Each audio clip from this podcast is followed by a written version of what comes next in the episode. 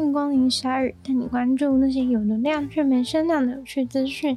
用十分钟零碎时间，一起跟上这个永远跟不上的世界。在六个巴尔干半岛的国家打算跟德国讨论密切合作的两天前，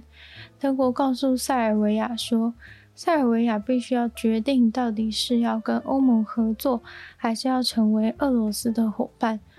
德国认为在政治地理的发展之下，塞尔维亚必须要做出这个抉择。塞尔维亚在二十年前还曾经被北大西洋组织轰炸过，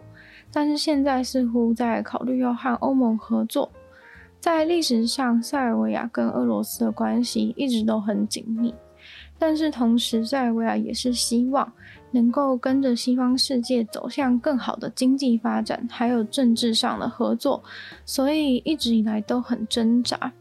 近期塞尔维亚和俄罗斯也有在谈，但是如果塞尔维亚想跟欧盟合作的话，势必就要采用制裁俄罗斯的手段才行。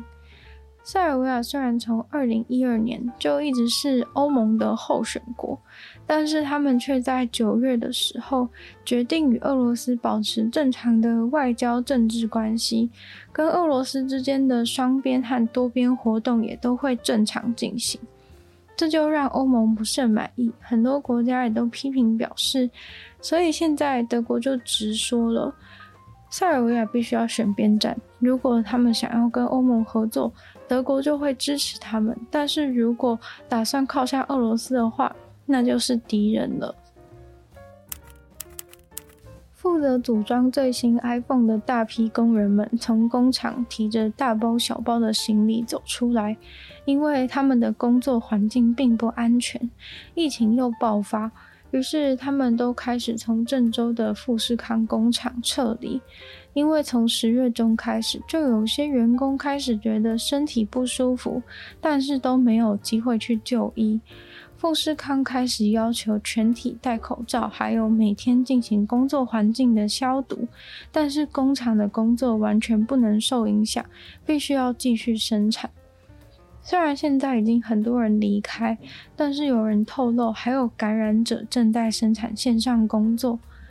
透露的人已经打算离开工厂回到家乡了。世界上其他国家大多都在放宽疫情的限制，但是中国却是要清零的严格条件下，同时满足那么多的订单需求。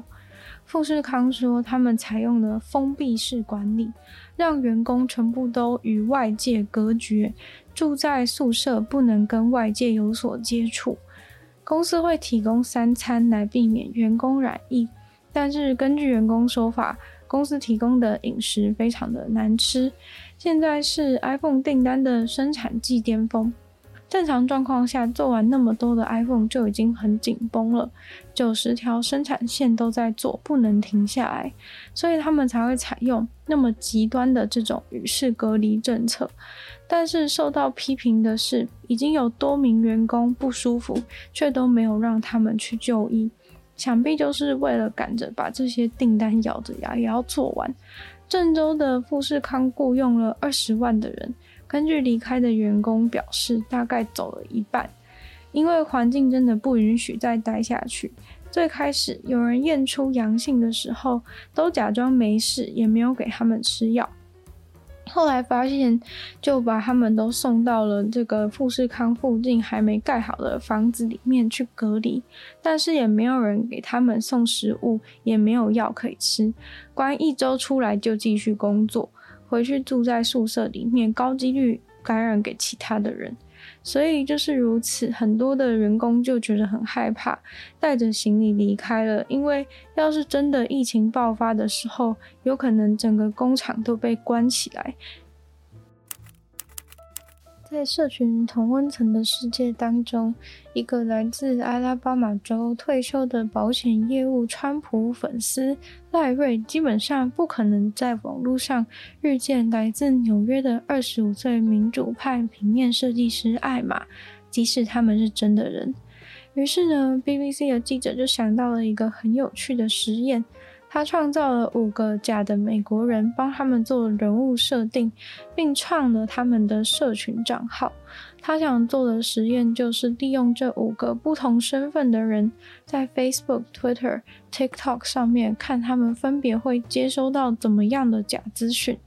而这其实就可以看出，这些网络上的假资讯是以什么样的方式在影响着美国的政治环境。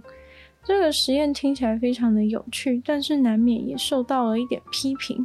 因为基本上他自己也是在利用假的个资去接了网络上的资讯，等于他自己创造这些人，也成为了散播假资讯的一种。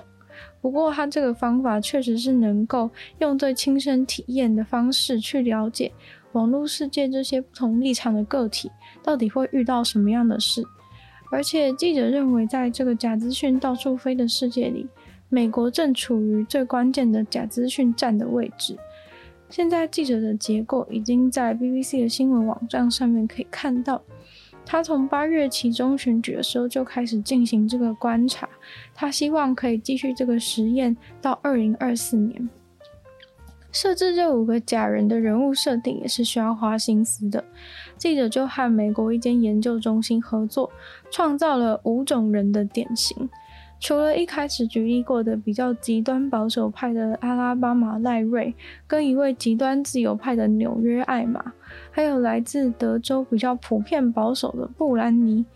来自迈阿密政治能感的加百列，还有来自密尔沃基的普通民主派黑人麦克。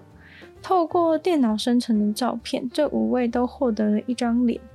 创立了Instagram、Facebook、Twitter、YouTube 还有 TikTok 的账号。这些账号呢都是比较被动的，不会去加朋友，也不会公开发表言论。为了增加真实度，五个人分别都是使用五只不同的手机来操作，也根据设定来给他们个性特质，选择要对什么贴文按赞。像是极端自由派的艾玛就是同性恋支持者，L G B T Q 的文他几乎都会按赞，无神论的女权，支持堕胎权利和大麻合法化。而追踪的新闻媒体有纽约时报。这些特质是很重要的鱼饵，因为最主要就是要看根据以上的这些特质，社群平台的演算法会喂给他什么样的资讯。而布兰妮就被设定成反对疫苗、反对大企业，光是这样的倾向呢，他的账号获得的就有一大堆暴力言论，还有一些认为川普赢了二零二零选举的社团邀请，跟阴谋论发起者的粉丝后援会邀请。而加百列这位政治人感没有立场的拉丁裔妈妈，她的设定是对音乐、时尚还有省钱购物的议题特别有兴趣，但是她完全没有去追踪或按赞过任何政治相关的消息，但是却还是会收到保守派相关的贴文资讯。记者表示，他看来这个社群平台虽然是很努力的在处理，但从他的假人实验当中很明显就会发现，打击假资讯的路还很长远。东京开始发给同性伴侣证书了，让他们可以被以结婚关系来对待，这并不是婚姻平权，但是是一点重要的改变。日本现在是 G 七 里面唯一不承认同性婚姻的国家，但最近的民意调查显示，多数的日本人是支持同性婚姻的。二零二一年 N H K 做的调查当中，有 百分之五十七 的日本人支持， 百分之三十七 的人反对同性婚姻。虽然支持的人感觉已经过了半数，但是大阪的法院却判定同性婚姻违宪，也有很多的日本民意代表公开的表示同性婚姻很恶心。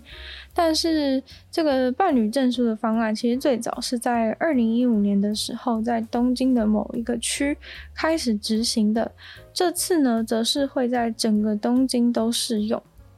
而且其实不只是东京，日本的另外八个县也会开始发行同性伴侣证书，让同性伴侣可以在买房子、医疗还有社会福利方面获得跟结婚的人同等的对待方式，但是对于领养、继承还有配偶护照这些方面就完全不适用。